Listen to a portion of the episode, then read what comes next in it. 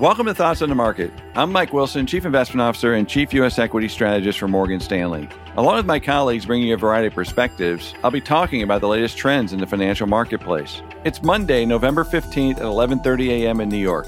So let's get after it.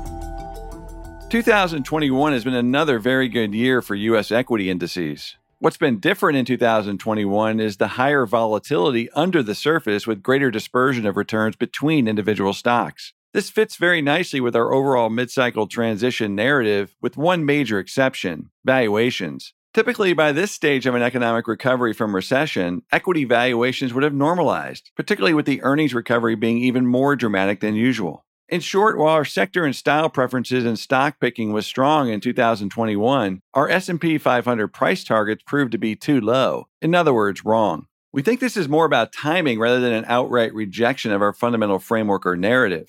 With financial conditions now tightening and earnings growth slowing, the 12 month risk reward for the broad indices looks unattractive at current prices. More specifically, we expect solid earnings growth again in 2022, offset by lower valuations. However, strong nominal GDP growth should continue to provide plenty of good investment opportunities at the stock level.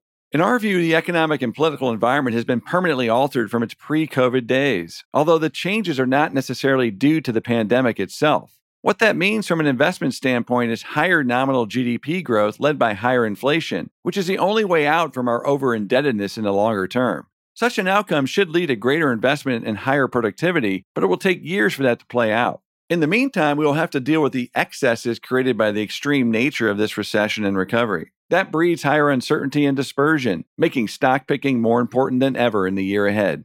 While our primary theme for 2022 is to focus more on stocks than sectors and styles, one can't ignore them either. We go into the year end favoring earning stability and stocks with undemanding valuations given our view for a tougher operating environment and higher long term interest rates. This puts us overweight healthcare, real estate, financials, and reasonably priced software stocks. We are also more constructive on consumer and business services, with our expectation for payback and demand from this year's overconsumption, we are underweight consumer discretionary goods, tech hardware, and commodity oriented semiconductors that are prone to double ordering and cancellations. Small cap stocks have done better recently on the back of newly proposed tax legislation that is much less onerous to smaller domestic companies. However, that is simply the removal of a negative rather than an additional positive for earnings and cash flow. It does nothing to ease the burden of what may be one of the most difficult operating environments for small businesses in decades. In short, we favor large caps over small, especially at the nice seasonal run in a smaller cohort. Finally, the obsession over value versus growth should fade as there is no clear winner in our view over the next year, but rather trading opportunities like during 2021.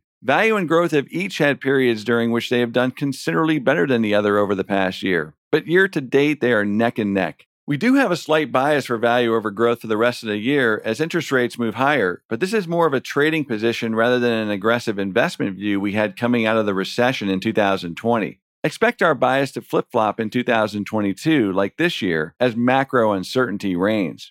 Although strategy is a macro endeavor, with stock dispersion remaining high due to uncertainty around inflation, supply chains, and policy, we will focus even more on specific relative value ideas rather than the index over the next year. We wish you all good fortune in 2022.